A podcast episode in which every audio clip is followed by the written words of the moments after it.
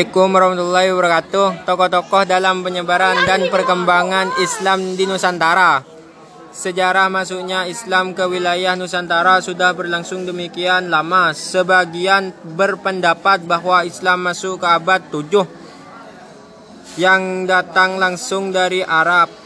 Pendapat lain mengatakan bahwa Islam masuk ke masuk abad ke tiga belas dan ada juga yang berpendapat bahwa Islam masuk pada sekitar abad ke sembilan atau ke sebelas. Perbedaan pendapat tersebut dari pendekatan historis seben, sebe, semuanya benar. Hal itu tersebut didasarkan pada bukti-bukti sejarah serta penelitian para sejarawan yang menggunakan pendekatan dan metode masing-masing. Berdasarkan beberapa buku dan keterangan sumber referensi sejarah bahwa Islam mulai berkembang di Nusantara sekitar abad tiga belas.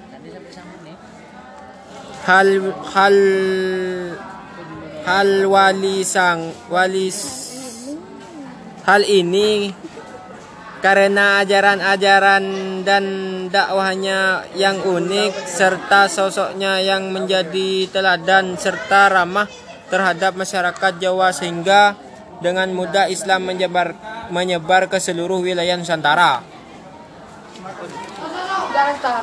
Mari kan, ah, Wali Songo. Sejarah Wali Songo.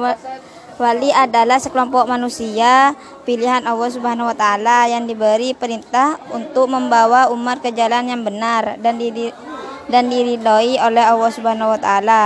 Adapun disebut Wali Songo karena wali yang terkenal dalam menyebarkan Islam di tanah Jawa berjumlah sembilan orang. Ada beberapa pendapat mengenai arti Wali Songo. Pertama adalah wali yang sembilan, yang menandakan jumlah wali ada sembilan atau songo dalam bahasa Jawa.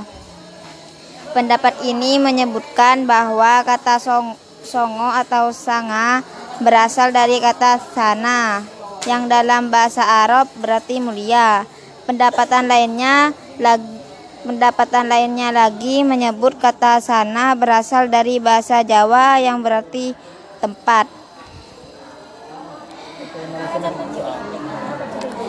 Pendapat lain mengatakan bahwa Wali Songo adalah sebuah majelis dakwah yang pertama kali didirikan oleh Sunan Gresik Maulana Malik Ibrahim pada tahun seribu empat ratus empat Masehi, yaitu delapan ratus delapan Hijriah.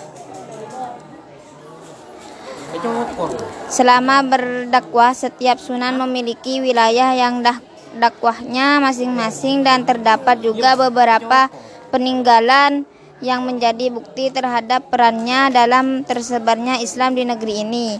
Teori tentang masuknya Wali Songo ada dua macam, yaitu sebagai berikut.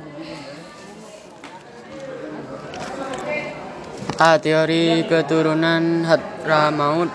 Walaupun masih ada pendapat yang menyebut Wali Songo adalah keturunan Samarkand atau Asia Tengah, Campa atau tempat lain, tampaknya tempat-tempat tersebut lebih merupakan jalur penyebaran para mubalik daripada merupakan asal-usul mereka yang sebagian besar adalah kaum Syahid atau Syarif.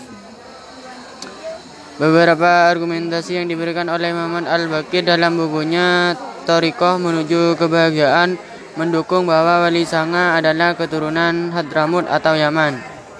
Satu. L W C Van den Breck, islamolog dan ahli hukum Belanda yang mengadakan riset pada tahun seribu delapan ratus delapan puluh empat sampai seribu delapan ratus delapan puluh enam dalam bukunya Lehat Ramaut et les Colonies Arabes et l Archipel Indian mengatakan bahwa hasil nyata dalam penyiaran agama Islam atau ke Indonesia adalah dari orang-orang Syahid atau Syarif.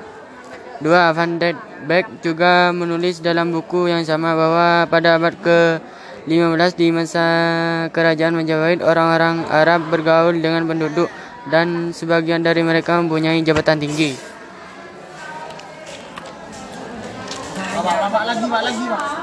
Hingga saat ini umat Islam Hadramaut sebagian besar bermazhab Syafi'i, sama seperti mayoritas di Sri Lanka, pesisir India Barat atau Gujarat dan Malabar, Malaysia dan Indonesia. Bandingkan dengan umat Islam di Uzbekistan dan seluruh Asia Tengah, Pakistan dan India pedalaman atau non-pesisir yang sebagian besar bermazhab Hanafi. Pada abad ke lima belas, raja-raja Jawa yang kerabat, berkerabat dengan Wali Songo seperti Raden Patah dan Pati Unus sama-sama menggunakan gelar Alam Akbar. B. Teori keturunan Cina. Sejarawan Sejarawan Slamet Muljana Muljana. Aduh, Bapak, ini tak boh.